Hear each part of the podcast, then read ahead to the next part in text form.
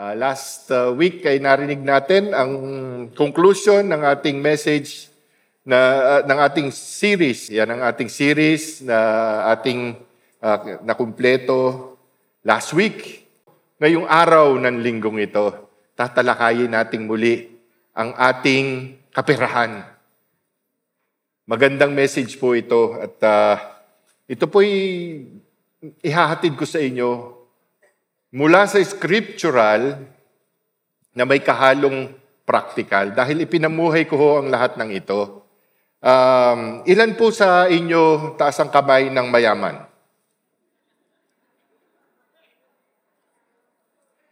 Okay, taas naman ang kamay ng hindi mayaman. At taas naman ang kamay nung hindi nagtaas ng kamay mangyari po, ang yaman talaga ay nasa puso.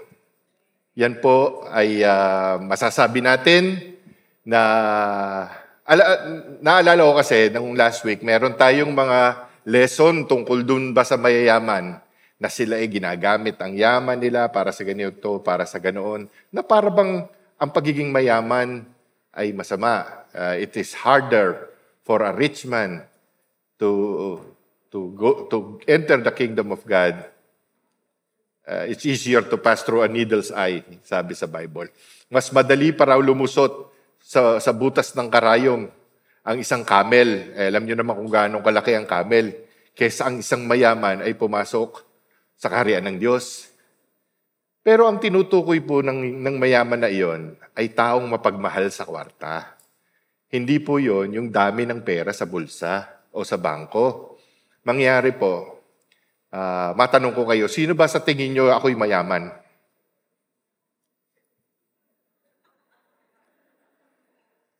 Okay, kahit gaanong karaming pera ko, pag itinabi ako doon talaga sa super yaman, yung, yung mga Manny Villar, yung mga Henry C., yan naman ang mga bantog na mga sikat na mayayaman sa bansa natin. Pag ako itinabi sa kanila, ako'y pulubi. At kung itatabi naman ako sa daga, sa ipis, ay mayaman nga ako, may, may pera ako, sila'y wala. Pero meron na mas mayaman pa ang daga at ipis. Dahil sila naman ay lubog sa utang. Kahit bigyan mo sila ng pera, kulang pa rin. Dahil sila ay nasa negative. Kumbaga panalo pa yung zero. At least yung zero nandito. Yung negative may utang pa eh. Yung bang taong sinasabing kahit sunugin mo, hindi mag-aamoy kwarta. Salitang kanto po yan, natutunan ko yan dito sa naik. Ito po itatalakayin natin, ang isang bagay na medyo sensitibo. Uh, hindi po pangkaraniwang idinidiscuss ito sa church. At ito po ay inire-reserba sa sa usapang tayo-tayo lang. Ika nga, pag nag-usap tayo, ito na may sa atin-atin laang. Ang pera talaga ay nakakatuwa. Meron akong mga tao na ini-interview para sa trabaho. Kung mangyari, meron akong kumpanya, nag interview ako ng tao.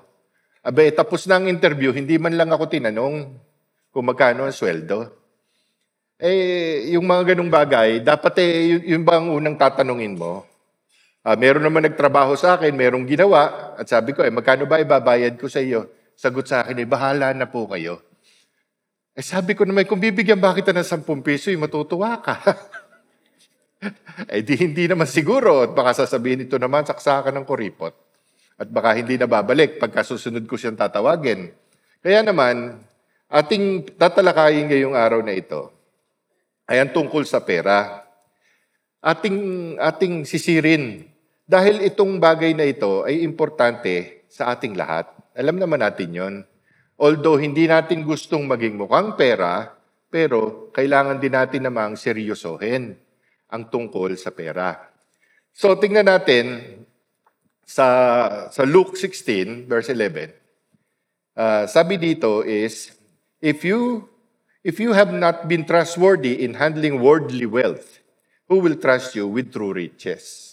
Sa ibang part naman ng Bible, sinasabi, if, if you cannot be trusted with, with little, how can you be trusted with uh, uh, something big? Sa Tagalog, kung hindi ka mapagkatiwalaan sa maliit, paano ka nga ba makapagtitiwalaan ng malaki?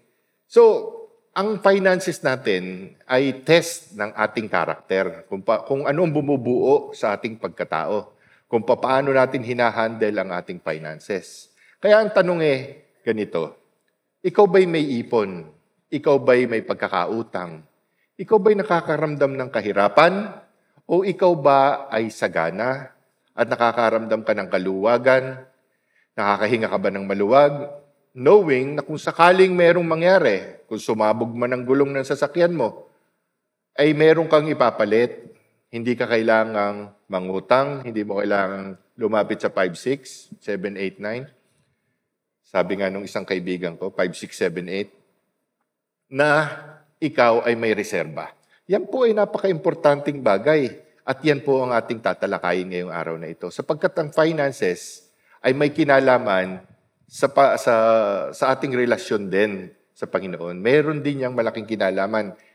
In order to do that kasi, para tayo ay mapatino natin ang ating financial, kailangang i-align natin ang ating financial uh, situations, financial principles sa godly principles. So pag, pag tutugmain natin yung dalawang bagay na yon ngayong araw na to, I want to share to you the five most important financial principles according to the Word of God. It is important kasi that you do all the five things ng sunod-sunod and in order para ang inyong finances ay mapaayos. God wants them to be, um, uh, wants your finances and for you to be free malaya, malayang nakakakilos. I will share you my personal story along the way. Kasi nga, ang personal story ko ay kakatwa. Hindi nakakatuwa. Kakatwa. Ako'y, uh, ako'y nurse sa Amerika. Naka, meron akong uh, trabaho na kumikita ng malaki ako. Ako ay uh, mahilig magtrabaho. Uh, binata pa ako ay nagtatrabaho na ako ng walang tigil. So, talakayin natin. Uh, having said that, tingnan natin ang kauna-unahang step sa five habits. Ang first habit na kailangan nating umpisahan is to find a job. Earn an honest living. Alam kong gaano kahirap ang trabaho dito sa Pilipinas. Pero hindi naman imposibleng maghanap ng trabaho. Isa lang ang may babanggit ko sa inyo. Ang trabaho ay kung ano man ang kailangan gawin sa paligid. Mangyari, napapansin ko lang naman, merong ang gustong trabaho ay yung eksakto lang sa gusto nilang gawin. Eh, sasabihin, mahirap magtrabaho. Pero ang bakuran naman nila ay hindi maayos. Pwede namang linisin. O kundi kay bakuran ng kapitbahay. Sa Amerika, eh, merong, meron dong mga tao nakakatok sa pinto, sasabihin, mataas-taas na ang damo mo. Gusto mo bang putulin ko yan? Tapos, syempre, sasabihin ko, oo. Magkano mo ba sisingilin? $10. Mataas na ngayon ang presyo, kaya $20. Doble. Yung mga tao na yon, walang ginawa yon. Bumili lamang yon ng, ng grass cutter galing sa pawn shop. Murang-mura lang. Bili nila, bumili ng gasolina. Siguro may naiintindihan sa makina, kaya medyo chinunap nila. Ngayon, tulak-tulak nila yon sa, sa buong neighborhood. Pupuntahan nila yung mga, mga bahay na may matataas na damo, kakatok, at magtatanong kung gustong magpaputol ng damo. Trabaho na yon, di ba? Ganun, ganun man, yun na may example ko lamang. Sinasabi ko lamang na ang paghahanap ng trabaho talaga ay kailangang gawin. You have to start somewhere. So, ang first start is to find a job. Manap ng trabaho. Kahit anong trabaho, basta trabaho, basta't marangal at at uh, maayos. Ngayon, oras na makuha ang trabaho na ito, ang gagawin mo ngayon ay pupursigihin mo. Ang ang ang lagi kong ang uh, sinasabi sa mga tauhan ko, do the job as if you're doing it unto the Lord. Kasi anuman ang gawin nyo, sa pinaka, to the least of them, sabi ni Lord, you have done unto me. Mangyari, ito naman ang masasabi ko tungkol dyan. If you are doing it as if you're doing it unto the Lord, para ka na ring nakaka-accomplish ng isang ministry. Sapagkat ang ginagawa mo ay magbibigay ng gratitude sa taong ginagawaan mo. Ma- mag- magsasabi siya, naku, salamat sa ginawa mo at napakabuti mong gumawa. At ang sasabihin naman niya eh, ang Panginoon na nagbigay sa akin ng lakas para gawin yan. Praise be to God. Na, naitaas mo ang pangalan ng Diyos. Kung ano mang baba, ano mang taas ng iyong ginagawa, maring ikaw ay isang manager, maring ikaw ay isang CEO, o maaring ikaw ay isang tagapulot ng basura. Ngunit ginawa mo ang trabaho mo sa abot ng iyong lakas at makakaya as if you're doing it unto the Lord. At dahil dito, nabigyan ka ng, ng uh, gratitude, na, nakaramdam ng gratitude ang ginawan mo at itinuro mo siya sa tamang naghatid ng, ng bagay na iyon. Ang tamang pinanggalingan, the source.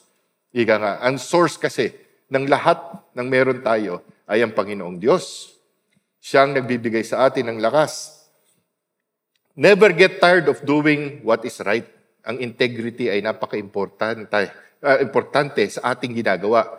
Kung nagluluto ka man ng isaw, o, o nagtitinda ka ng isaw o balot, or ikaw ay isang manager ng Jollibee, gawin mo ng merong integrity. Huwag kang mapapagod na gumawa ng tama. At ito pang may kukwento ko sa inyo. Nangyari po sa akin na ako ay namasukan sa isang, sa isang Amerikano. Ang pangalan niya ay Robert. Siya ay mayroong dialysis company. Tulad ko rin, nagtangka rin ako magbukas ng dialysis company nung, nung uh, 2007. Pero 2014 na, eh, hindi, ko, hindi pa ako makakuha ng kahit isang kontrata. Uh, may reason, ang Diyos na lang ang nakakaalam, ewan ko, hindi ko rin nat- natuklasan. Pero po, namasukan ako dun sa aking kakumpetensya. Sinabi ko sa kanya, Robert, uh, wala akong trabaho. Pero ako dati, yung kasabay mo na nagbibiding dun sa kontrata ng ospital na napasukan mo. Pero dahil ikaw ang pinili at ako na may nangangailangan ng trabaho, papasok ako sa iyo. Sabi ko, nangangako ako na hindi ko, wala akong gagawin para agawin sa iyo negosyo mo. Mamamasukan ako sa iyo at hindi, at, at hindi kita tataluhin. At sabi naman niya sa akin, oh, ayos, okay, sige. I-hire kita on the spot. Hinire niya ako at pinag-umpisa. At mula sa araw na yon, ibinuhos ko naman ang aking lakas at ang aking panahon para paayusin ko ang kumpanya niya. Ngayon yung aking boss na yon, na si Robert, yun ay pamis- panakanaka, yun ay nawawala missing in action, hindi matagpuan kung nasa naan doon. Para ba siyang merong bipolar disorder na na sinusumpong, eh, na, nawawala ng gana, nawawala, nakakalimot magpasweldo, nakakalimot umorder ng supply. Eh ako tong may hawak ng kumpanya dahil ako ginawa niya manager, di problemado ako. Pero hindi hindi naman ako sa kanya nag, nagrereklamo ano man. Ang ginagawa ko na lang, humahanap ako ng solusyon. So, paminsan-minsan, pera ko ang inilalabas ko, personal, para bilhin ko yung mga gamit na kailangan para tumakbo yung dialysis company. Manaka-naka, eh, ako na yung umu-order. Minsan, nanghihiram ako doon sa kabilang kumpanya para magamit namin, para yung mga pasyente nung, nung kanyang kumpanya ay mag, magkaroon ng dialysis. In short, binuhay ko yung kumpanya. Dumating sa, sa punto na sinabi ko sa kanya, Robert, ikaw ay laging nawawala, mamumroblema ang kumpanya mo. Sayang naman ka ako kung ito'y mawawala at ma, ma, ma, mababankrupt. Eh, mag-isip ka kung kanino mo ibebenta at kung gusto mong ibenta sa akin, eh willing naman ako. Eh di, sabi niya, ah, okay, sige. Lumipas pa ang ilang buwan, tinanong niya na ako, gusto mo bang bilhin ang kumpanya ko? Ay di, sebre, sabi ko naman eh, oo, gusto kong bilhin. Eh magkano ba? Sabi niya, 800,000 dollars. So sabi ko, teka, wala naman akong 800,000.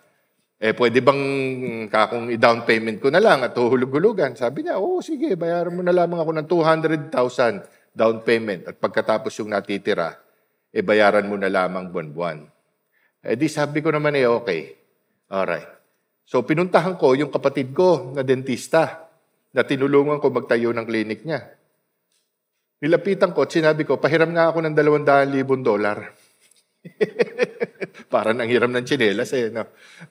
Pero tinanong niya ako, ay saan mo ba gagamitin? Kaya bibili ako ng kumpanya yung pinagtatrabahohan ko ngayon.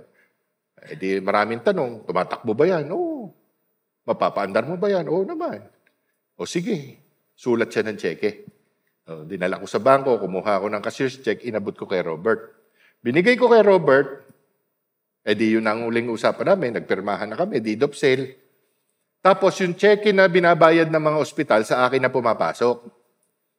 Pumapasok na sa akin yon, binabayaran ko yung mga tauhan ko, binabayaran ko yung supplier ko, eh di yung natitira, naiipon na. Tat after three months, tumawag sa akin tong kapatid kong dentista. Sabi, anyari sa cheque? Anong nangyari? Eh, may expire na yon, yung ba'y naiwala mo? Sabi ko, hindi, binayad ko dun sa boss ko. Sabi niya, tawagan mo dahil may expire na yon next week. Eh yung pala, itong boss ko, nung tinawagan ko, Robert, ano nangyari sa cheque? Eto, nasa, nasa wallet ko. Sabi niya, bakit? Babawiin mo na ba? Sabi ko, hindi. I-deposit mo muna dahil may expire na yan cheque. Gagastos na naman ako para bumili ng bagong cheque. Kasi yun, cashier's check ang tawag doon eh. Yun ay guaranteed money eh. So, sinabi niya, okay, sige, didineposito niya. Pero alam niyo ba, yung 200,000 na yon kinita na ng kumpanya bago pa niya ikas at cheque. Ganun, gan, ganun ang Panginoon. Ganun siya mag-bless. Ano, ano, nung, nung makalipas ang ilang buwan pa, eh, na-board yung aking boss. Kasi yung tinatrabaho niyang negosyo, eh, nagsara. Eh, na-board siya, wala siyang ginagawa. Tinawagan ako, Jay, pwede ba ako magtrabaho sa iyo?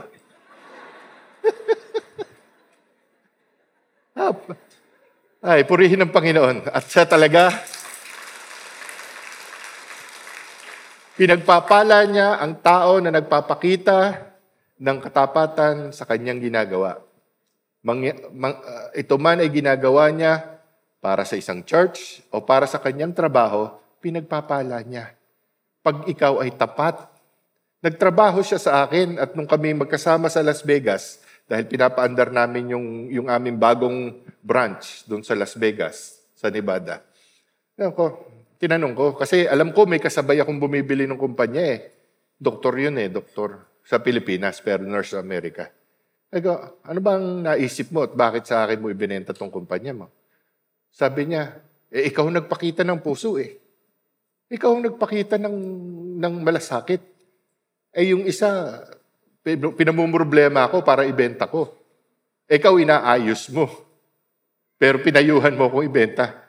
At hindi pa sa'yo, kahit kanino, benta mo lang para lamang mapatuloy. Sabi niya, nagpakita ka ng tamang puso.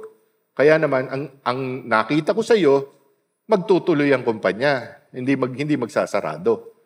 Hindi mawawala. Eh, katunayan nga, hanggang sa araw na ito, ay patuloy pa rin siya, nagtatrabaho pa rin siya. Pitong taon na nakalilipas. Manaka-nakain, nawawala pa rin. da, dating style pa rin niya yun. Yan ang istorya na kung paano ang Panginoon ay nag, uh, nag-bless sa akin na na nung mga panahong yon ay uh, nag-uumpisa na na mag-serve kay Lord. Yung time na yon ba- bago pa lamang ako nag uh, ano noon eh, nag uh, nag nagpi-preach. Meron akong small group sa Texas. Doon ako nagpi-preach every Friday.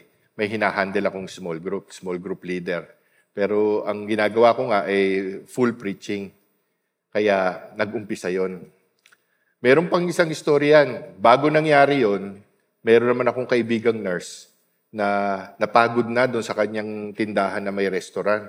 Sabi niya, take over mo na lang tong restaurant ko. Ito, bago pa to sa dialysis. Mahirap pa ako noon. Wala akong laman sa bangko, kundi $700. Kagagaling ko lang sa pagiging bankrupt noong time na yon. Sabi niya, kunin mo na lang tong uh, restaurant ko. Sabi ko, ano ba nangyari? Sabi niya, nagkakagalit na kami mag-asawa, malapit na kami maghiwalay.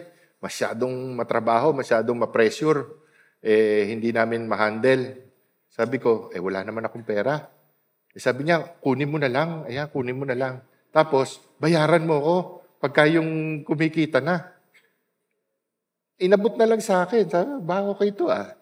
O, di kami dalawa ni Darlene, inumpisahan namin, inayos, uh, pinalaki yung kainan.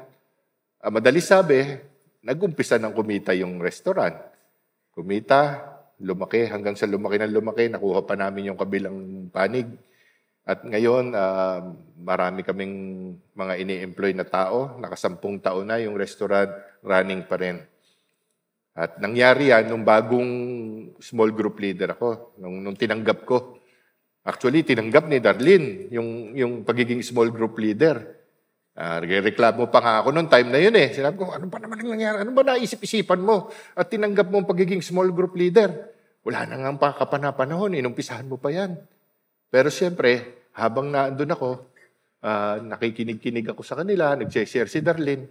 Kaya ako eh, boring mag-share tong asawa ko ah. Mas, magi, mas makisig ako dyan kung ako gagawin.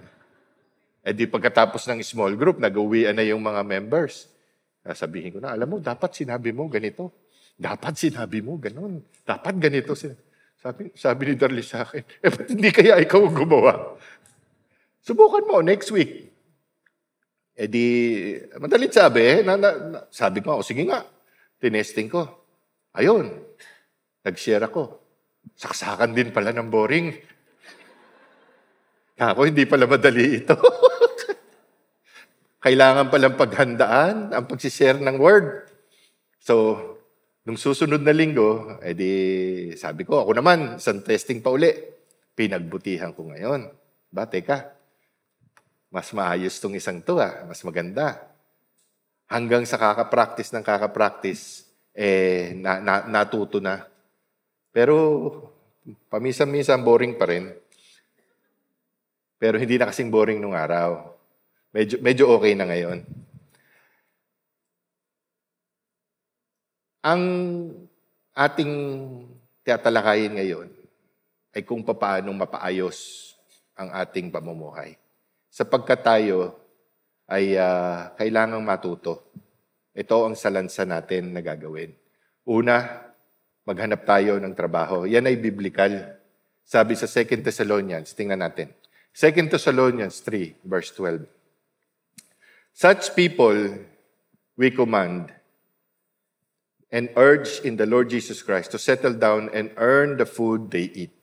Tingnan natin naman sa Tagalog. Sa pangalan ng Panginoong Heso Kristo, mahigit, mahigpit naming inuuto sa mga taong ito na sila'y maghanap buhay ng maayos at huwag umasa sa iba. Yan ay utos sa atin. Tayo ay, ay maghanap buhay ng maayos at huwag umasa sa iba. The first principle of financial freedom is find a job. Find a, uh, an honest living. Kasi nga eh, kailangan mag-umpisa somewhere. Kahit anong liit, kahit anong liit, maniwala kayo sa akin, kahit anong baba pa ng estado ng unang trabaho mo, ang unang trabaho ko ay tagawalis sa loob ng sinihan. Pagkatapos ng sihanahan, wawalisin ko lahat ng popcorn at ilalagay sa basurahan. Kahit anong baba, umpisahan. Ang mga ang ang batas kasi ng Panginoon sa susunod na verse naman 2 Thessalonians 3:10 For even when we were with you we gave you this rule. Ito rule ng Diyos. The one who is unwilling to work shall not eat. Sa mga sa mga nag, sa Tagalog naman noong pa may kasama namin ninyo noong pa mang kasama ninyo kami ganito na ang inuutos namin sa inyo Huwag ninyong pakainin ang sino mga ayaw magtrabaho. ang ayaw magtrabaho dapat lamang magutom. Ay, ito naman eh yung, yung ayaw magtrabaho. Kaya, pero ayaw. Eh, iba naman ang usapan, pagka naman hindi talaga kayang magtrabaho. Ito ay yung ayaw magtrabaho. Importante na mayroong trabaho. This is the first principle ng financial um, freedom. At nung, nung araw pa man, ay itinalaga na ng Diyos ang pagtatrabaho. Pero gusto kong maintindihan nyo na, na itinalaga rin ng Diyos na may araw din ng pahinga. Sabi nga dito sa Exodus 20, verse 9, Anim na araw kayong gagawa sa inyong gawain. Anim na araw lamang. Ito'y kasama doon sa honor your Sabbath day. Ang Sabbath day ay yun ang araw ng kapahingahan. There was a time na nagtatrabaho ko, walong linggo, dire-diretso, walang day off. day off lang ng isang, gab- isang araw, balik na naman, walong linggo. Hindi yon ang naging solusyon.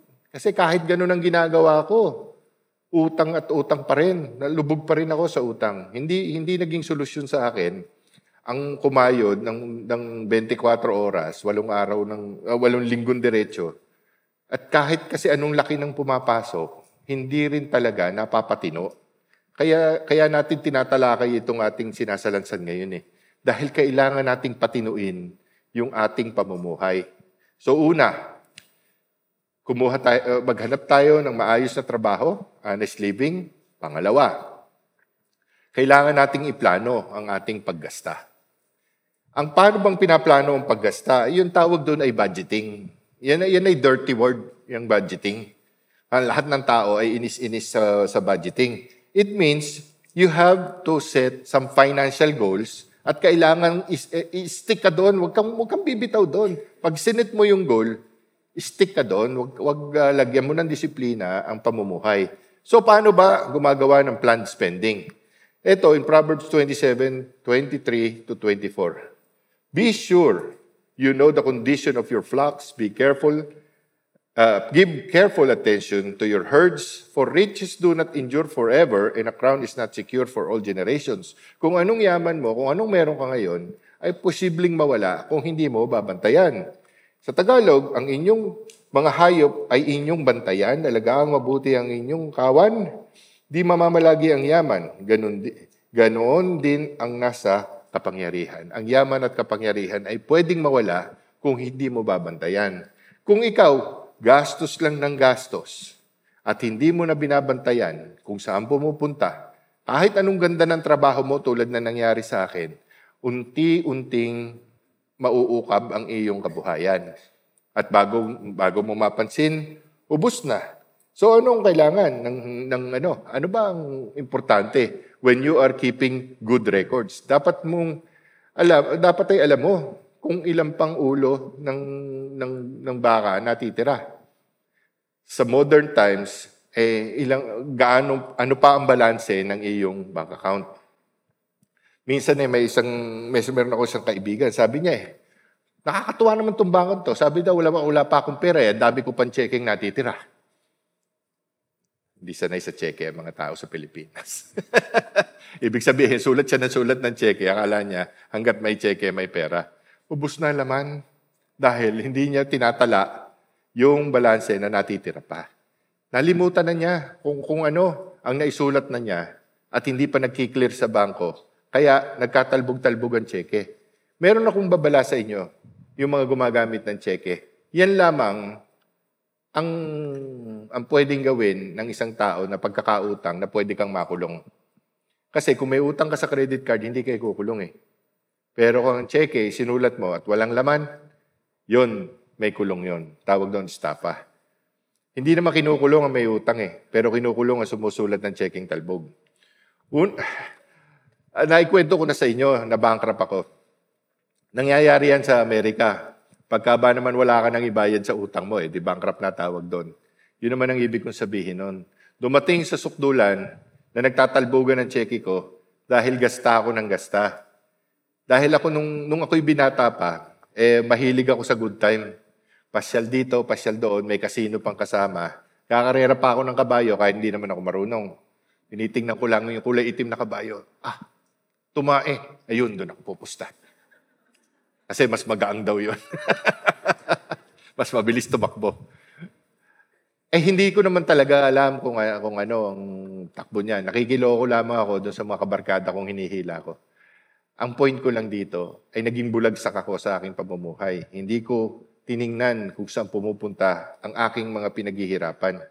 Marami ring beses na ako ay gumagasta sa mga bagay na walang kabuluhan, katulad ng pagbabayad ng mga ticket, na, dahil nahuhuli ng pulis.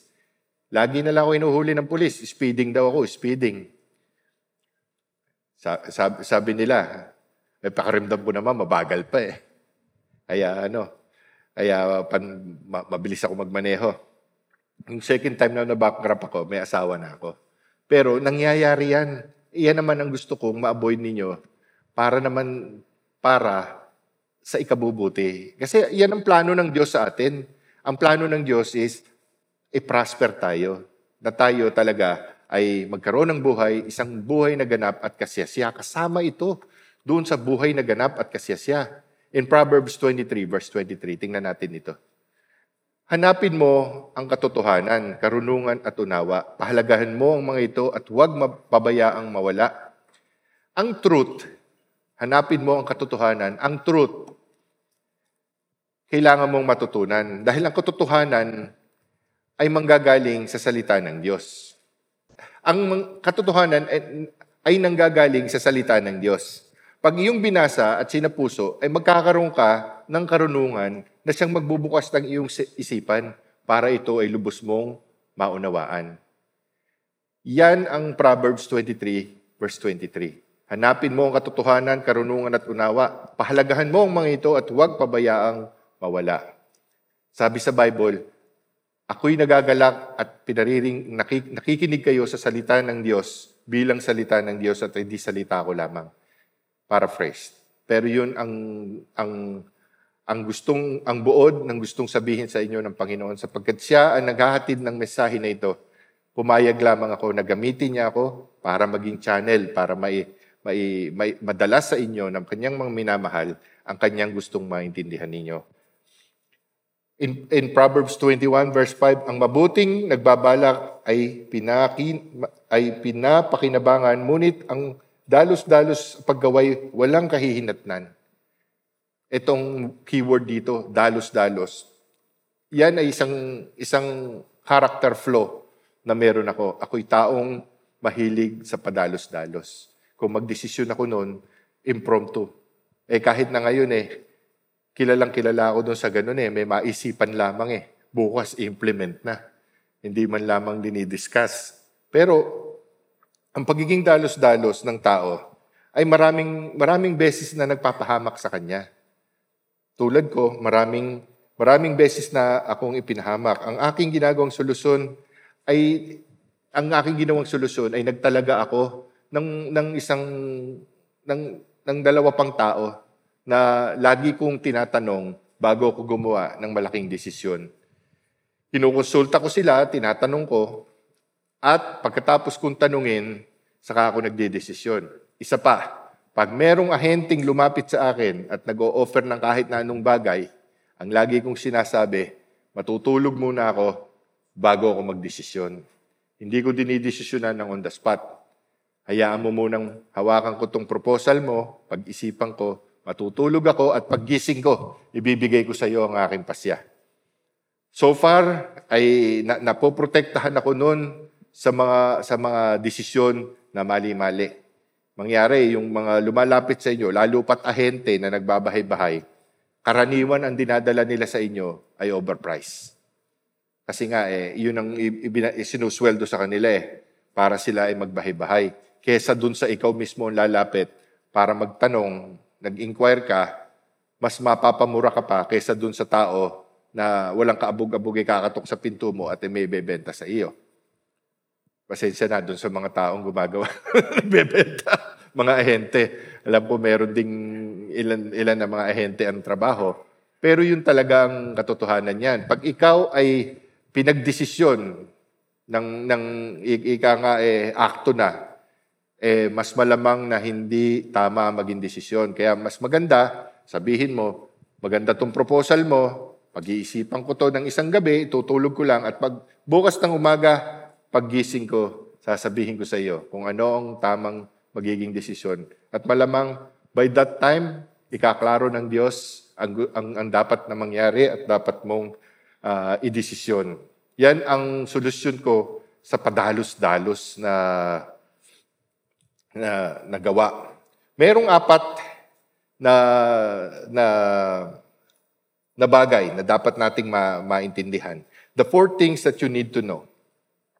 Ito ay may kinalaman dito sa ating uh, pagpaplano ng ating spending. Unang-una, kailangan mo ng notebook, lapis. Yun lang, simple lang ha. Kaya hindi pwedeng sabihin nung taong walang walang wala, sabihin niya, hindi ko magagawa ito. Hindi. Notebook lang at lapis. Okay.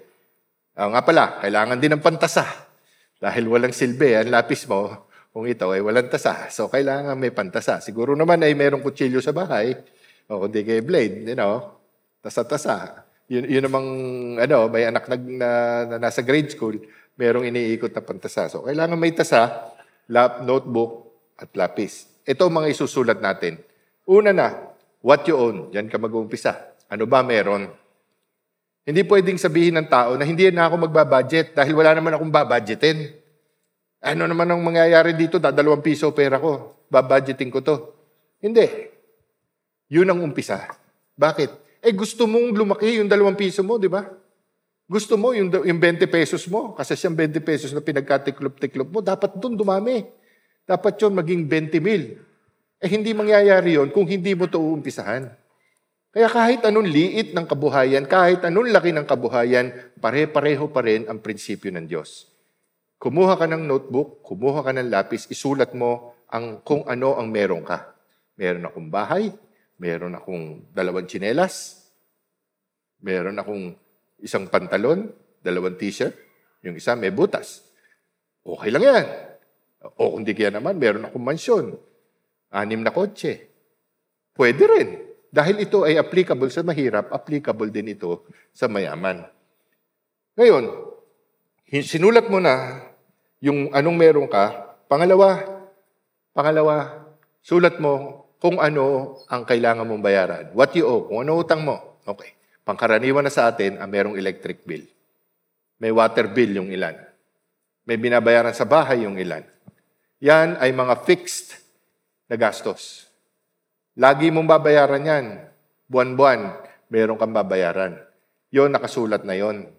Kung, kung, kung apat na libo ang kuryente, sulat mo. Kung, da, kung isang libo man ang, ang iyong binabayad sa bahay, sulat mo. Ay, mali, mababa masyado. Oh, so, mga dalawang libo, apat na libo, bahay. Tapos, uh, yung tubig mo, uh, ano, tatlong daan. Example lang, pero yon sinulat mo. Ngayon, yung fixed na gastos mo, automatic na yon, yun ang minimum na income mo. Kailangan pasok yon sa minimum na income mo. O di, dagdag natin nga pala, chibog. Kailangan mo ng pagkain. Kailangan mo ng bigas. So, ilan, ilan kayo sa pamilya, ilan na kinakain ng bawat tao, ilalagay mo yung sa fixed expenses, yung pagkain. Minimum bigas eh. Kasi ang asin naman, mura-mura eh. Pwede kanin, may asin. O di kaya kanin, may, may kape. Pero minimum sa Pilipino, kanin. Ito naman ay sinusukat ko lamang dun sa pinaka mababang level. Minimum, ika nga. Pero siyempre tayo ay meron tayong mga mga estado na, na meron tayong ulam. Pangkaraniwan sa atin may ulam. Kahit na may itlog na maalat, meron. Pero ang, ang gusto ko lamang malinawan sa inyo, isulat ninyo ang lahat. Wag, wag yung sa isip ko na lang gagawin dahil wala naman akong babudgetin. Hindi totoo yun. Kailangan mong isulat para yung maliit ngayon ay unti-unting lumaki. What you owe, anong bayarin. Magkatapos ng, ng iyong fixed expenses, titingnan mo ngayon yung iyong uh, adjustable expenses. Yan yung load sa cellphone, yan yung pasyal sa Jollibee, yan yung manood ng sine, kain sa sa sa Vikings, paborito ni Pastor Ricky yun. Kain sa Vikings, paminsan-minsan, pag may birthday, kasi libre yung kasama, pag may bayad yung isa. Eh, siyempre, kasama naman yan. Kailangan din naman mag-enjoy. Pero, like I said, sulat natin. Anong, anong utang? Pangatlo, kailangan nating tingnan kung ano yung ating uh, kinikita. So, anong pag-aari ko? Anong utang na kailangan kong bayaran? Ano ang aking kinikita? Yung, yung income. Hindi lahat sa atin ay may regular na trabaho. Yung iba, pasundot-sundot, casual, kundi kaya naman eh, uh, namamasukan tulad ng kinwento kung nagpuputol ng damo. Uh, yun ang kanyang ano, hindi hindi laging mataas ang damo, minsan eh, hindi tumutubo. Pero yung iyong kinikita ay kailangang i-apply mo ang rule na 10 10 80. Ito, sulat niyo 'yon. 10 10 80. Pag kinuha nyo yung kita nyo, isang libo, isang araw. Sabihin na natin, oh, magandang ano mo, foreman ka. Isang libo isang araw. Kunyari, okay, isang libo, sabihin na natin isang linggo. Kunin mo agad ang 10%, sandaan. I-reserva mo yan, yan ay sa Diyos. Isang daan uli, kunin mo yan, yan ay savings. Yung, yung 800 na natira, yan ang pagkakasyahin natin. Kung saan man, kung saan man magkakasya iyan. Sapagkat yon ang application ng 10-10-80 rule. Yan ay isang um, uh, godly principle na, na, na dapat i-apply sa buhay. Ang una mong kukunin, yung 10%, ay ibibigay mo sa Diyos sapagkat yun ay hindi sa iyo. Yun ay pag-aari ng Diyos. Sinabi niya, sinabi niya sa, sa kanyang, sa, sa, sa nasusulat, na yan ay sa akin, hindi yan sa iyo ang, ang, ang gagastos ng buong isang libo na yon sa kanyang pangsariling pangangailangan, kahit anumang pangangailangan, ay hindi nagiging responsableng tao. Sapagkat yon hindi pwedeng todo ka lagi ng todo. Ibig sabihin nun kasi, merong mali sa pamamuhay mo. Maaring masyadong malaking bahay ang tinitirhan mo, o maaring masyadong malaki ang aircon mo, mas, o kung, kung di kaya naman eh, masyadong malakas sa gasolina yung motorsiklo mo o kotse mo. Somewhere, somehow, pag tinodo mo lahat ng meron ka para dun sa pamumuhay mo, ang ibig sabihin nun, sobra ang pamumuhay mo para sa iyong kinikita. Hindi yon tama. Kailangan mag-adjust. Kailangan ayusin. Where your money is going, you need to know. Kailangan mong malaman kung saan mo dinadala ang iyong, kung saan napapapunta ang iyong pera. Kaya nga may notebook eh. Isinusulat mong lahat kung saan pumupunta ang iyong kabuhayan. Sapagkat kailangang malaman mo kung ang iyong uh, optional spending ay masyadong malaki. Kaya ka na nahihirapan. Ngayon, hindi mo napapansin yan. Itong style ng notebook na ito, at the end of the day, i-review mo sa isip mo kung ano-ano yung binili mo. Dalawang banana Q, bumili ako ng Mountain Dew, bumili ako ng, uh, napadaan ako sa balot, bumili ako ng dalawang balot. Susulat mo lahat yun. Isang stick na Yossi. Ah, hindi, nag-quit na nga pala ako. Uh, yun, ma- pag isinulat mo lahat kasi yun, pag yun ay tiningnan mo na, oh, gumastos ako sa aking fix, fix expenses, gumastos ako ng walundaan. Pero yung aking optional expenses, bakit dalawang libo to? Ah, kumain sa labas tatlong beses. Oh, na, ma- maintindihan mo ngayon, teka, pwede nating bawasin itong part na ito. Tanggalin natin yon. O napalaki ang load ko sa, sa Globe, bayad sa Globe. Uh, na, napagamit ako ng, ano, nanood ako ng movie sa Netflix. Uh, na, na, na, nakargahan ako ng malaki-laki. Oh, cut na yung Globe na yan, lipat sa Smart. May style eh. May, may, st- may style kasi kung paano mo babawasin yung mga gastusin. Kailangan, kailangan maging matalino tayo doon. So, pagkatapos nung, nung, nung apat na yon, sisilipin na natin ngayon na ang, ang, uh, ang pangatlo sa ating kailangan gawin, which is to save for the future. So, una, ginawa na natin na tayo eh, uh, humanap ng trabaho, tapos eh, naggawa tayo ng budget, isinulat natin lahat, tapos gumawa tayo ngayon ng pangatlong gusto natin gawin ay yung saving for the future. Dito nag apply yung 10-10-80 plan. 10%, unang, unang cut yun. Oras na tanggapin mo sweldo mo, 10%, save mo agad. Doon, yun ay para sa Panginoon sa uli mo sa Panginoon ang Kanya. Yung 10%, yun naman, ilalagay mo yun sa savings.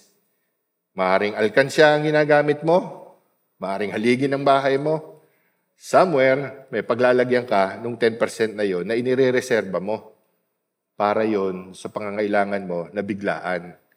Kasi pagkakasyahin mo yung 80% na natitira. Pag yon sinunod mo, mapapansin mo, nagagawa ng, pa, ng paraan ng Panginoon para pagkasyahin yung 80% na yon, para yon ay maging sapat para sa iyong ikabubuhay.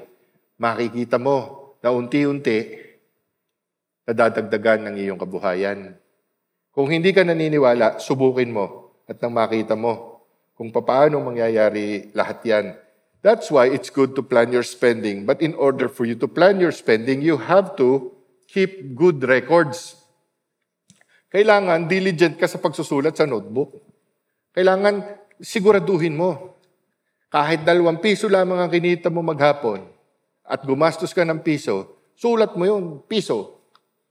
Mula sa puso, piso. At least, tinunod mo ang iyong pagkakasalansan at darating ang panahon, yung kinikita mo ay unti-unting madadagdagan. Dahil, dahil nga, naiintindihan mo na kung saan pumupunta ang iyong kabuhayan. Hindi ka naman aabot sa puntos na nakakarating ka sa church nang sobrang liit ang iyong kinikita. Meron kang kinikita. Kaya nga lang, minsan hindi mo napapansin kung saan napapapunta. Huwag niyong maliitin ang inyong sitwasyon. I tell you, budget, bakit magbabudget pa? Wala, wala namang babudgetin. Hindi applicable yon.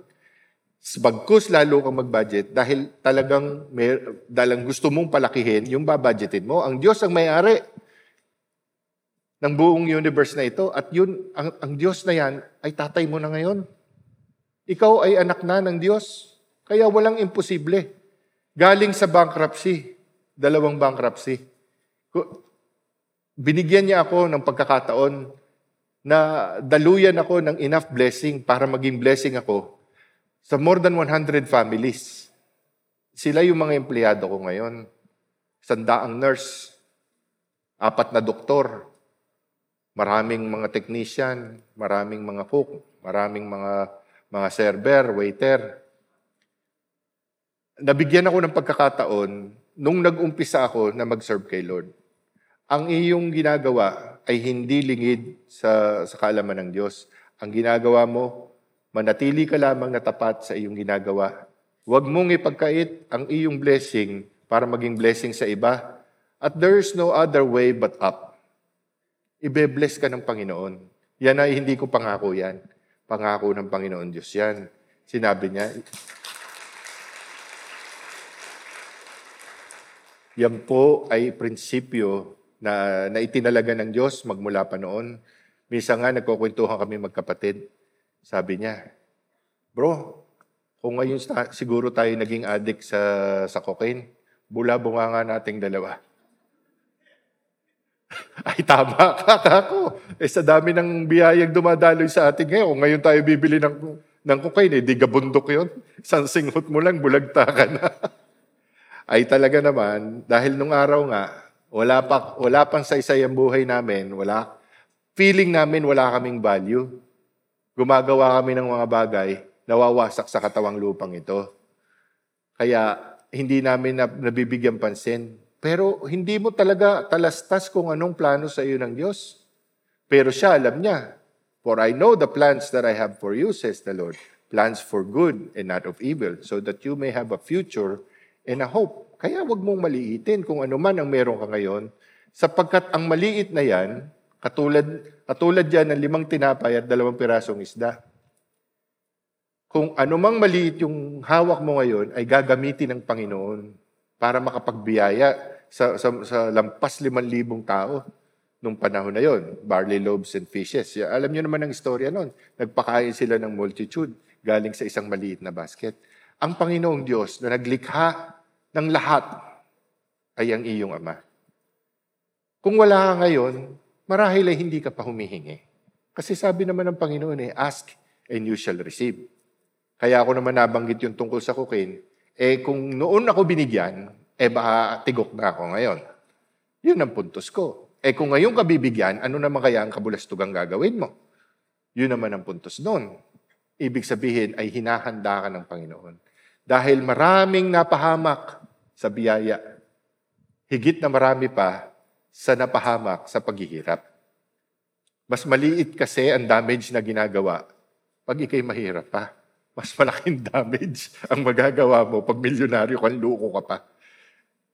So, inaayos tayo ng Diyos. Unti-unti, dahil nandito kayo, you are on a journey for change. You are on a journey to be, to be, to be brought up from glory to glory. At habang nakikinig kayo, na, na nadadagdagan ang inyong faith, ang inyong pagtitiwala, ang inyong pananalig, for faith comes from hearing and hearing the Word of God. Ang mga financial principles na ito, i-apply nyo. Bawat isa. Titingnan natin ngayon ang susunod. Uh, Proverbs 21 verse 20. Ang bahay ng matalino'y napupuno ng kayamanan, ngunit ang lahat ay winawaldas ng taong mangmang. Ang taong mangmang ay hindi tanga. Ang mangmang ay hindi lamang maalam, hindi pa niya nalalaman. Ibig sabihin, hindi pa siya nararating ng katotohanan. Ang mangmang ay hindi tanga. Ang tanga, alam na ang katotohanan, yung mali pa rin ang ginagawa. Yung ayaw matuto. May kasabihan tayo, ayaw matuto. Pero ang gustong matuto at hindi lamang uh, nakakarinig pa ng katotohanan, yan ang kaya nating ma-reach. Lahat kayo, bawat isa sa inyo, ay may capability na dalhin ang magandang balita ng Diyos sa mga, sa mga tao sa paligid nyo. Ang matalino ay naglilista ng kanyang budget plan, ang marunong at marunong mag-ipon. Pag hindi niya ginawa yon, ay tatanda siyang walang pera para, para sa kanilang retirement. Nabuhay ka sa katwirang magpag, magpakasaya habang bata at gumastos hanggang may pera. We don't follow God's principles of saving for the future. So yung kailangan natin gawin yon, you didn't get into debt overnight. Hindi ka naman nagkautang ng biglaan eh. Kaya hindi rin biglaan ang pag, pag, uh, pag-ahon mo galing dyan. Tulad na nangyari sa akin, taon din ang binilang bago ako nakaba, nakabangon at nakala, nakawala doon sa aking cycle of poverty na paikot-ikot doon. Pero nakatulong ng malaki nung mag-asawa ko nang magaling magsulat sa notebook. Yung asawa ko, lahat ng gastos sa buong bahay mula sa kaisa-isang chewing gum nakasulat. Meron siyang libro nun kung magkano ang ginastos namin para dito, magkano ang ginastos para doon. Sabi niya sa akin, para pag pinanghanapan mo ako, may sasagot ako sa iyo. Eh tama, tama rin naman talaga. Sapagkat tayo ay mayroong pagsusulit na gagawin pagdating ng ating Panginoong Diyos. Kaya't ganun din, tayo rin ay sulitin natin ang ating, ang ating budget, alamin natin kung saan natin ginagasta ang ating pera at nang sa ganun, maging malinaw sa atin kung saan tayo pwedeng magbawas Saan tayo pwedeng magdagdag? Earn an honest living, plan your spending, save for the future. Yan ang tatlo. Ito ang pang-apat.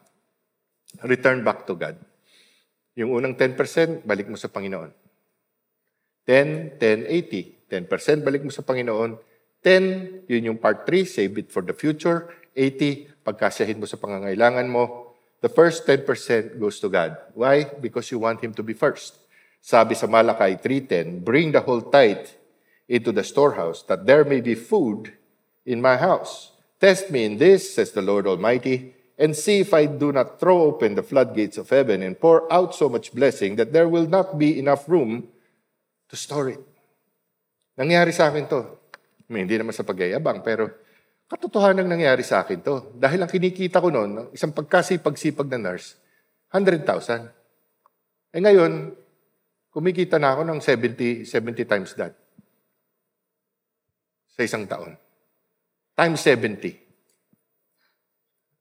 Pero sa halip na ipunin ko lahat, dinistribute ko yun sa mga tao ko. So, ang kita ko pa rin, tulad pa rin nung ako'y uh, trabahador na nurse. Yun pa rin ang kita ko. Pero, ang dami namang nabe-bless. Ang dami namang dinadaluyan ang, ang blessing. Lumalaki ng lumalaki ang kumpanya, patuloy na binebless ng Panginoon hanggat ikaw ay nagiging totoo sa iyong sa sa iyong relasyon sa Diyos pagdating sa iyong buhay at pagdating sa iyong pera. Bakit ba natin ginagawa yan? There are three reasons why kung bakit tayo nagtatites. Una, out of gratitude. Kasi hindi, hindi naman kailangan ng Diyos ang pera eh. Hindi niya kailangan ng pera mo. Sabi niya kasi, so that there may be food in my house. God owns everything. He is the one who gave you the ability. Binigyan ka ng talino, binigyan ka ng lakas, bigyan ka ng kalusagan, kalusugan para kitain mo ang anumang meron ka. Wala ni isang buliling sa bulsa mo na hindi pag-aari ng Diyos sapagkat yan lahat ay nanggaling sa Kanya. So, bakit sinabi niya na nagawain mo yan. Sapagkat ang Diyos ay spirit. Ang ating ang ang heaven ay spirit. In the spirit world syempre ay walang pera, pero marami siyang gustong i-bless. Tulad mo rin, gusto kanyang i-bless. Ibe-bless ka niya, hihipuin niya ang tao para i-bless ka. Hihipuin niya ang mga kumpanya para i-hire ka. Hihipuin niya ang iyong mga katrabaho para bigyan ka ng favor. Hihipuin niya ang customer mo para sa iyo bumili.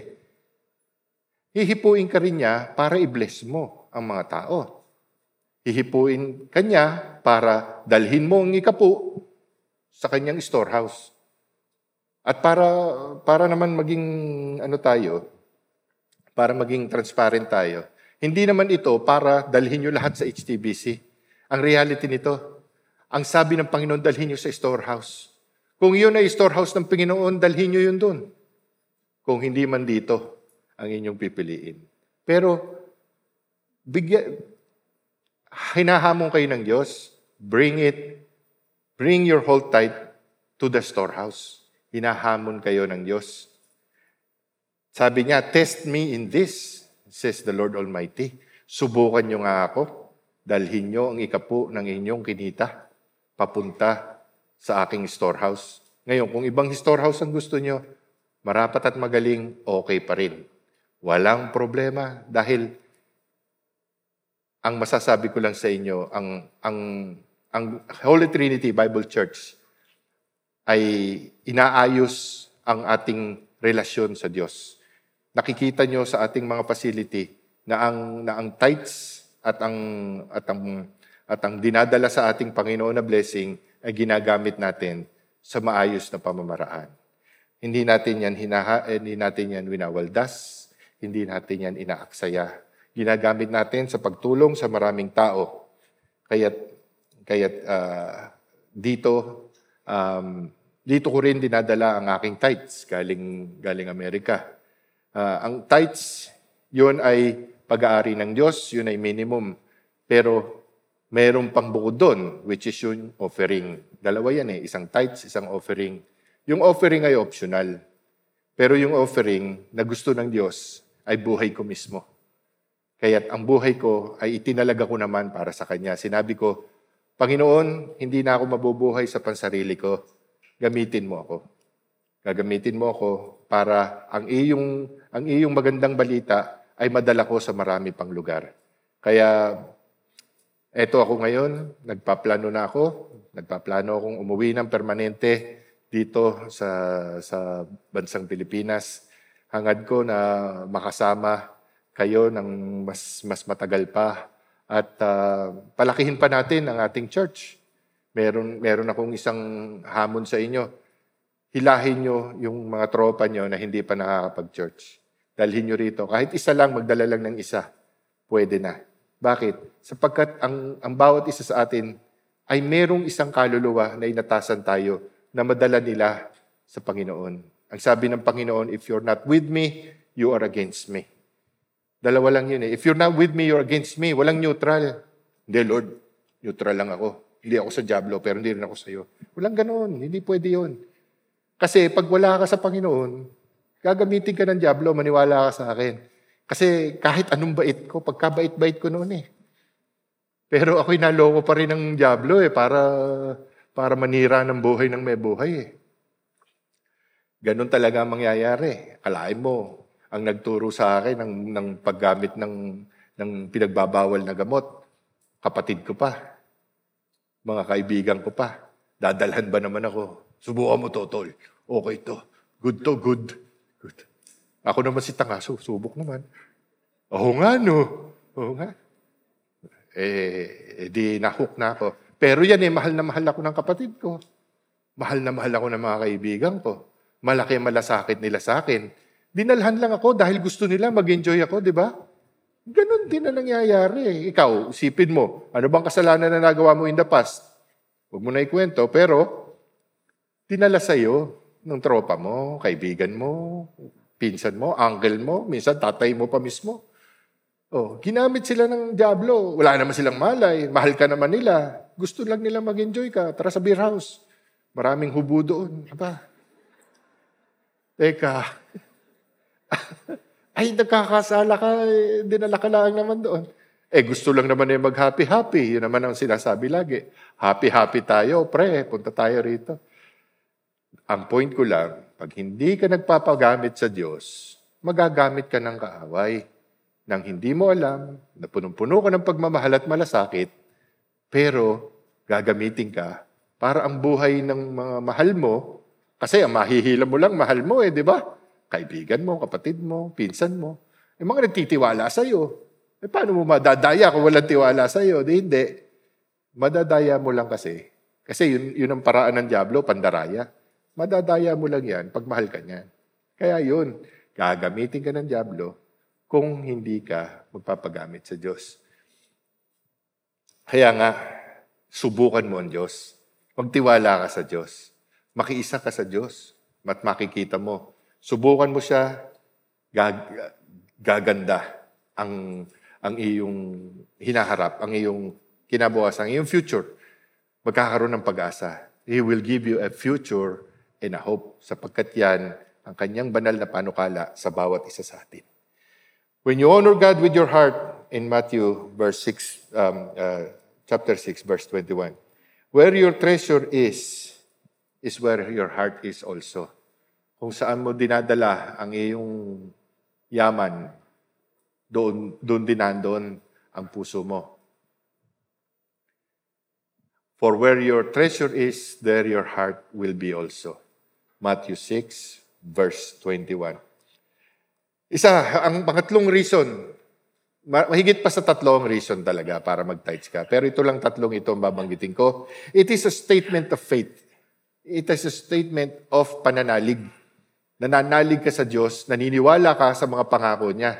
Naniniwala kang magkakatotoo ang lahat na ito. Every time I'm, I, I, I give my tithe, I am saying, God, I believe your promise. God, I believe your promise. I believe that you will take care of me. That somehow my life will be better with the 90% than the, the 100%. Kahit na 90% na lamang, kahit 90,000 na lang, kahit na 100,000, mas, mai, mas iigi pa rin ang buhay ko dahil nananalig akong gagawin mo yon.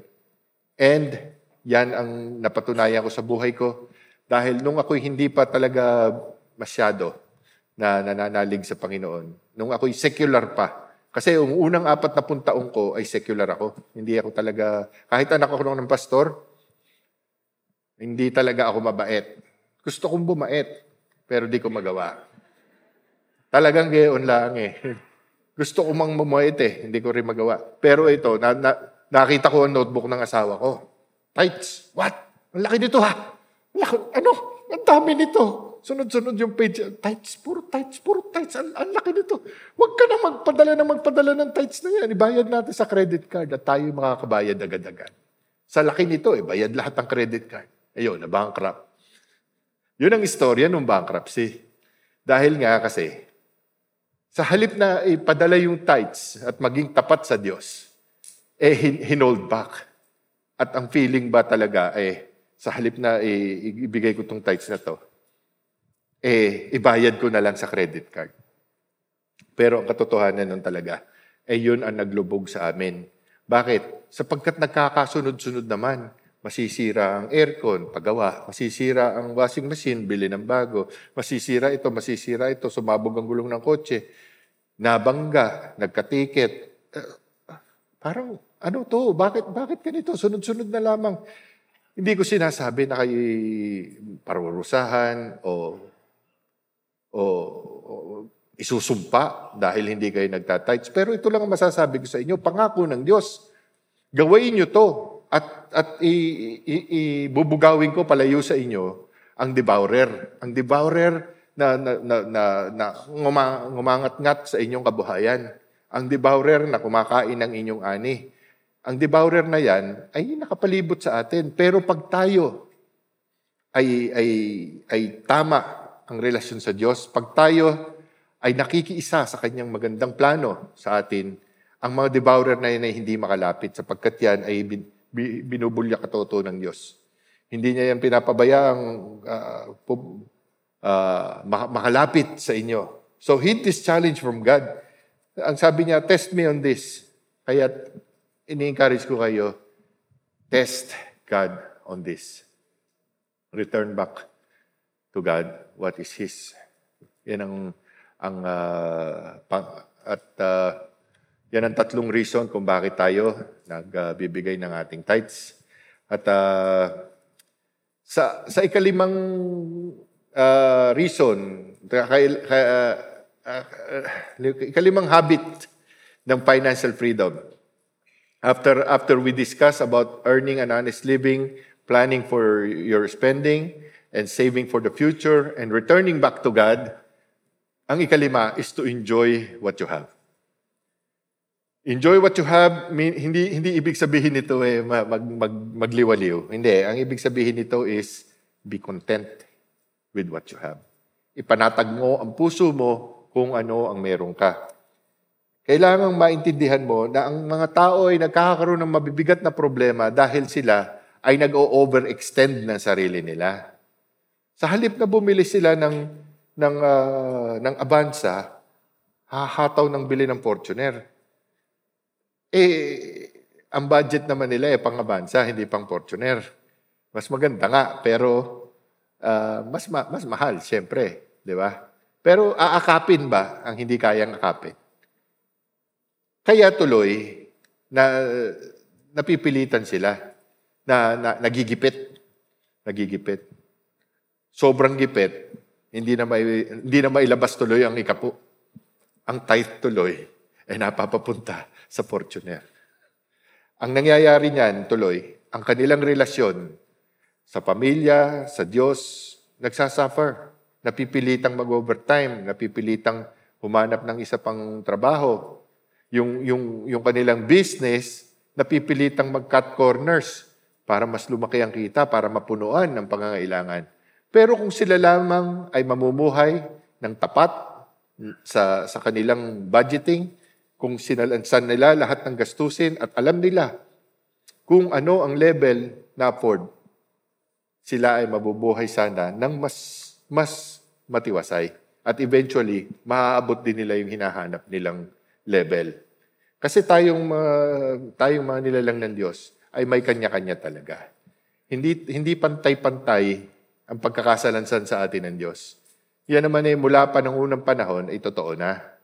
Kaya tayo, hindi pwedeng tayo ay lagi na lamang pumoporma doon sa, sa, sa iba na makikita natin, uy, nag, nagpalaki siya ng bahay, magpapalaki rin ako. Hindi pwedeng ganon. Kailangan talagang we stay on our lane, sigur, siguruhin natin ang ating pamumuhay at manatili tayo dun sa ating uh, tamang kinalalagyan, sa tamang level ng ating antas sa buhay.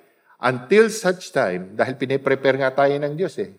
Kung nananalig tayo na inihahanda niya tayo para dun sa pag-angat na yon, magkakaroon tayo ng kapayapaan sa puso na manatili doon. Tingnan natin sa Ecclesiastes uh, chapter 6, verse 9 Enjoy what you have. Enjoy what you have rather than desiring what you don't have. Just dreaming about nice things is meaningless like chasing the wind. Sabi dito sa verse na ito, hindi hindi tamang habulin mo ng habulin. Kasi nga, para mong hinahabol ang hangin, hindi ka aabot. People go out and they get overextended.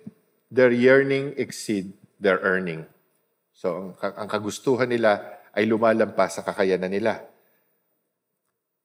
Nagpapagawa ng bahay na mas malaki sa kaya, bumibili ng kotse na higit sa kanilang kaya, bumili ng motor, NMAX pa ang kinuha. Uh, gusto pa eh, mas, mas, uh, mas malaking motorsiklo. Meron bang X-Max dyan? Uh, mas malakas sa gasolina yon pero mabilis. Pero paano ka bibilis? Eh, napakasama naman ng karsada. Baka tumila po, minsan lumusot ka pa doon sa, sa mga butas. Alam mo, may kukwento sa'yo, meron akong pamangkin humihingi sa akin ng iPhone. Eh, ito na may estudyante pa lang. Pero syempre, nakikita, napapanood sa movie, gusto ng iPhone. Sabi ko, alam mo, delikado yung iPhone na yan. Bibili ka niyan, eh, tapos sumasakay ka sa jeep, sumasakay ka pa sa tricycle, eh, baka naman ma-hold up ka na niyan ma-hold up ka pa niyan, eh, mag-imitsa pa ng buhay mo pag hindi mo inabot. Eh, bago ka mag-iPhone, dapat meron kang sariling kotse para hindi ka ma-hold up. Eh kung, kaila, kung bibili ka naman ng kotse, kailangan mo ng garahe. Eh bago ka pa naman magkaroon ng garahe, kailangan mo munang bumili ng bahay. Kaya, you know, it's complicated. Ma, ma, mahaba, mahaba ang proseso. Kawawa naman yung bata, iPhone lang ang hiningi. lumalim na ng lumalim. Eh, sakit ko yan eh, sabi ng asawa ko. Sakit ko na yan eh. Isang maliit lang ang hinihingi, lumalim na ng lumalim. Pero tingnan natin itong Hebrews 13, verse 5. Keep your lives free from the love of money and be content with what you have. Because God has said, Never will I leave you, never will I forsake you. Hindi ka iiwan, ni pababayaan. Lagi mo siyang kasama. Kaya maging kontento ka lang muna kung saan ka nandun. Kasi kung saan ka man nandun, kasama mo siya. Kung saan man nandun, hindi ka niya nalilimutan, hindi ka niya napapabayaan. Alam niya kung anong kailangan mo sa araw na yon. Kailangang maintindihan natin at mapagtiwalaan natin ang Diyos. You need to take these principles na diniscuss natin to make them work. If you feel the pressure of finance in your life, kung kayo man ay under financial stress, if you find yourself arguing doon sa mga partner nyo, asawa nyo, about about the bills, ano, mga bayarin, if you're, have, if you're saving nothing and spending all of it, yan ay simptomas. Yan, yan, yan ay symptom ng mas malalim pang problema sa inyong pamumuhay. Yes, if you if you need financial principles, yeah, you need financial principles para maituwid nyo yung yung sitwasyon na yon. Kung buwan-buwan na lang kulang ang pambayad mo sa kuryente, eh oras na para patayin mo ang aircon at paandarin mo yung electric fan.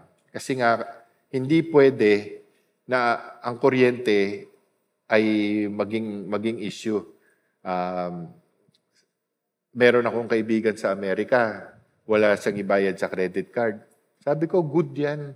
Eh sabi niya, eh masisira credit ko. Eh sabi ko, eh yun na nga ang problema mo. Eh, ang ganda ng credit mo eh. Kaya ka nagkalubog-lubog ka sa utang eh. Anong pinoproblema mo? I-let go mo na yan. Walk away. Hayaan mong makancel lahat ng credit card mo. Hayaan mo nang uh, hindi, hindi mo kailangan kasi. Eh mahihila ang kotse ko, ika niya. Eh, bumili ka ng second hand, hindi mo kailangan ng brand new. Kailangan i-reset kasi ang buhay. Ibalik uli doon sa maliit. Recently, nagkaroon ng, ng, ng problema itong aking kumpanya. Mayroon akong mga isang grupo ng ospital, anim lahat sila, na nag-cancel ng kontrata. Lumipat sa, sa uh, ginawa nila na in-house, hindi na kumuha. Kami kasi contractor kami ng dialysis. So ngayon, anim na ospital, sinabi nila, magsasarili na kami. Hahire kami ng nurse, patatakbuhin namin to. Eh di siyempre, parang dagok, no? na mabigat na, uy, one-third ng ating income, bababa. Ang asawa ko, medyo nag-worry siya. Sabi paano yan? Paano na ang business? Ako, ako masaya. Bah, nagulat siya, ma, masaya ka pa. Sabi ko, eh kasi, titiwala ako sa Diyos. Kung sakali man na yan ay tinanggal niya, isa lang ibig sabihin nun, may mas malaki pang ibibigay. At kung hindi niya nabibigay yon, good pa rin. Kasi ibig sabihin nun, pinauuwi na tayo sa Pilipinas. Dito, dito na tayo. Kaya, ang ating Panginoong Diyos ang higit na nakakaalam ng kanyang magandang panukala para sa atin. Bigyan nating tiwala na minsan kasi, yung pinakamasamang nangyayari sa buhay mo, maaring yun ang pinakamagandang pwedeng mangyari sa buhay mo. Huwag kang mag-aalala kung ano man ang nangyayari. Kung, kung mahila man ang kotse, ayaw mong hilahin yan. Dahil isa lang ang ibig sabihin yun, hindi mo yung kailangan, kaya yun mawawala. Kasi yun ang nagpapahirap sa iyo eh. Pahirap sa kalooban, pahirap sa puso, baka magbara puso, magaya pa kayo sa akin. Agang-aga, 48 years old na open heart, in opera. Pinatawad ako ng Diyos pero pinagbabayaran ko ang mga kasalanan kong nagawa. Ang mga pagpapabayang ginawa ko sa katawan ko, ang pagtatrabaho ko ng walang humpay, ang paggamit ko ng mga pinagbabawal na gamot, nung unang panahon yun, na hindi ngayon. Nagbago na ako. Binago ako ng Panginoon Diyos. Pero pinagbayaran ko pa rin ang aking kasalanan noon. Yan talaga, ganyan talaga ang mga prin- principle ng Panginoon. Kung ano man ang nagawa mo, ay mapatawad ka man, meron pa rin consequence. So, nagwo-work ba itong mga principle na ito na i-discuss ko sa inyo? Ito ay nagwo-work. Proven ko.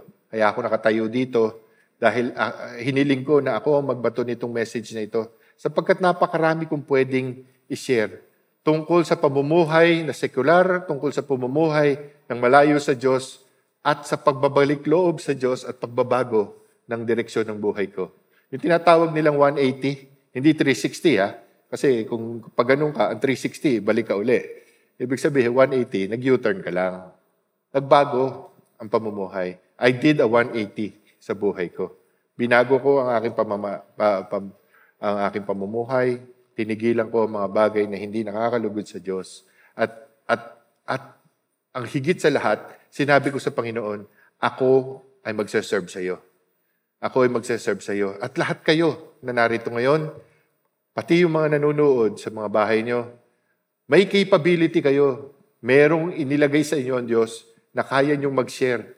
Ang sinasabi ko sa inyo, isang tao lang, isang kaluluwa lang ang madala nyo sa, sa kaharian ng Diyos. Magbubunyi ang langit dahil sa inyong nagawa. Dahil yung isang tao na yun ay walang pakikinggan, maliban sa inyo lang. Merong isang tao na, na, na naka-reserve na yon para sa inyo. At kung kayo man ang magpipreach sa liman libo at lahat sila ay masesave, more glory to you. Sapagkat pagdating nyo sa langit, mag, ma, tutuusin lahat ng Panginoon yan. Titingnan lahat yan ng mga, ng mga nagawa nyo, na-accomplish nyo sa buhay na ito ito ang buhay na nagpe-prepare sa inyo doon. Pero hindi ibig sabihin, ang buhay nyo rito ay kailangan maghirap. Kung kayo man ay dumadanas ng hirap sa pamumuhay, hirap pinansyal, hindi yon permanente. Yon ay, ay hakbang lamang patungo sa tamang direksyon. Tulad na sinabi ko sa inyo noon, kung ang kwartang binigay sa akin ngayon, binigay sa akin nung umpisa pa lang, eh patay na ako ngayon sa sobrang sa sobrang ginagawa ko na hindi tama marami pang buhay ang mawawasak ng, ng, ng dahil sa akin. Kaya't ngayon, ngayong nag-umpisa na, nag-umpisa na ang pagbabago. Nung tinanggap niyo ang Panginoong Jesus, teaching begins. Nung tinanggap niyo siya, lumukob sa inyo ang Holy Spirit, teaching begins. Kaya nandito ngayon, teaching will begin. Ituloy natin ang, ang ating plano, notebook, lapis, pantasan ng lapis. Yon, basic na basic. Kailangan lang natin Gawin yung lahat. Huwag niyong pamilian lamang yung gagawin yung uh, listahan. Sunod-sunod, limang level. Ituloy nyo. You've got to do them in the right order. Hindi pwedeng umpisahan mo. Kahit, kahit na, na maayos ang mag-tights ka, huwag mo doon umpisahan. Manap ka muna ng trabaho. Right? Wala kang babudgetin kung wala kang income.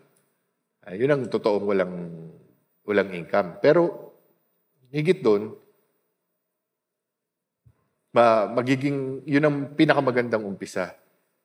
Humanap ng trabaho. At kung wala kang mahanap na trabaho, lapitan mo ako mamaya.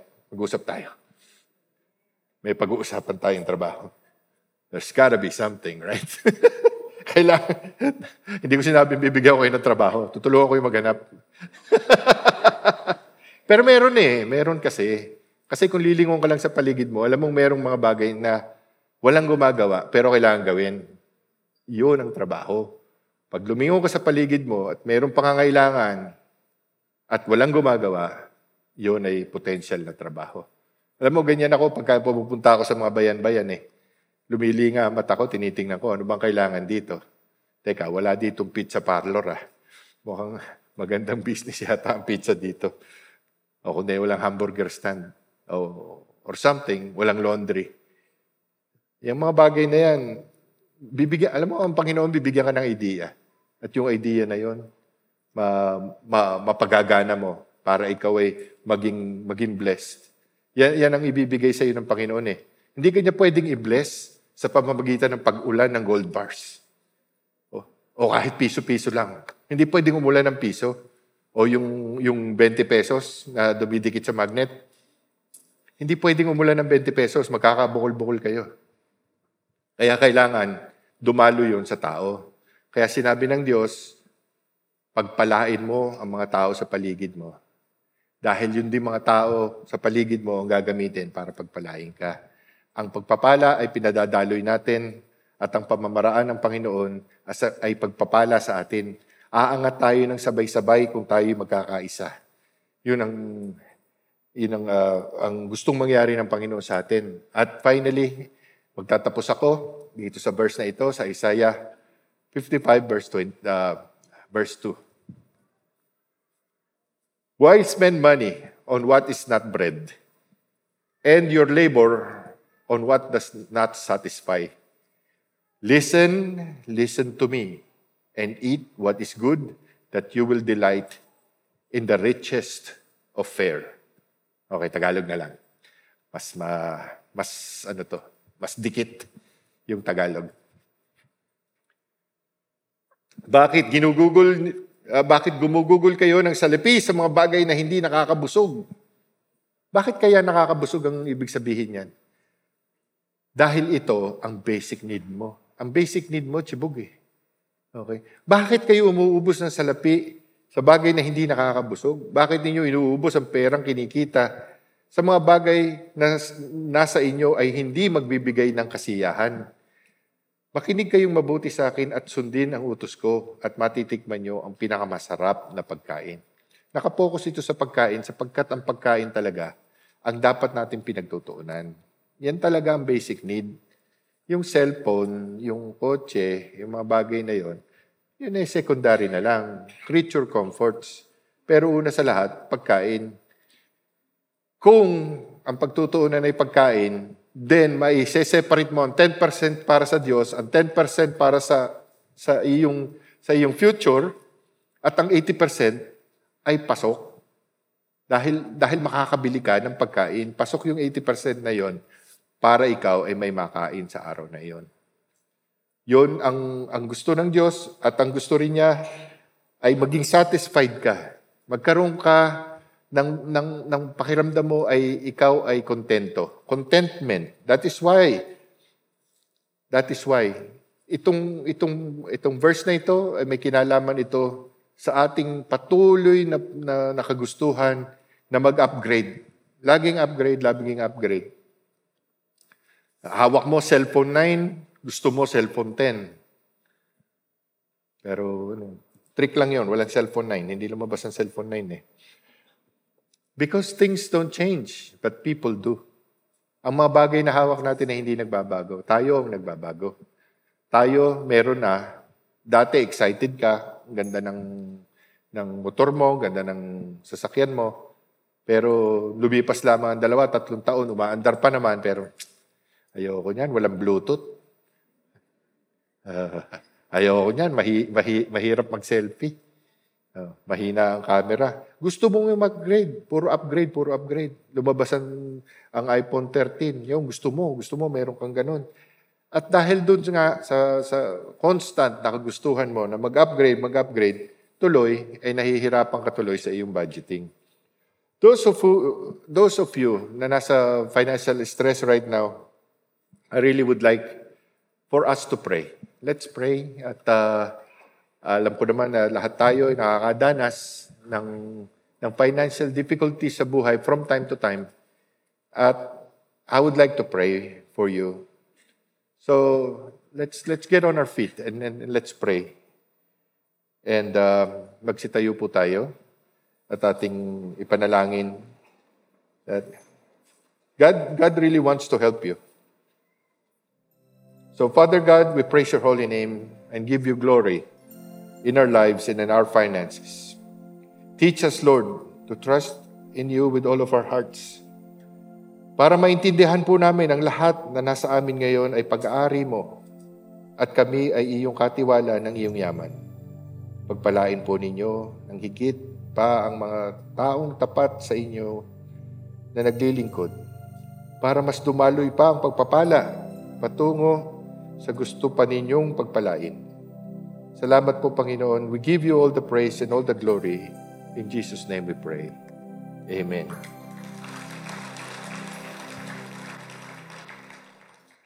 At ngayon, isang announcement na yung ating uh, home reconstruction uh, preaching. It's a new series. We're gonna be starting this uh, next Sunday. Kaya sana'y dalahin nyo ang inyong one. Yung inyong one. Yung uh, each one, reach one. Each one, bring one. Bring one person. Mag-invite kayo. Ating isaturate ang ating paligid. Lalo na yung kapitbahay nyo. Mas mabait ang kapitbahay nyo. Mas maganda ang buhay nyo. Yes. Kasi mas nakakilala sila sa Diyos. Mas magiging kaisang espiritu nyo. Mas gaganda ang neighborhood. Kaya yan, isang, isang encouragement ko sa inyo. Kaya tanggapin nyo itong pagpapalang, uh, bless ko kayo. May the Lord bless you and keep you and be gracious to you. The Lord turn His face towards you and give you peace. In the name of the Father, and of the Son, and of the Holy Spirit, we pray. In Jesus' name, amen.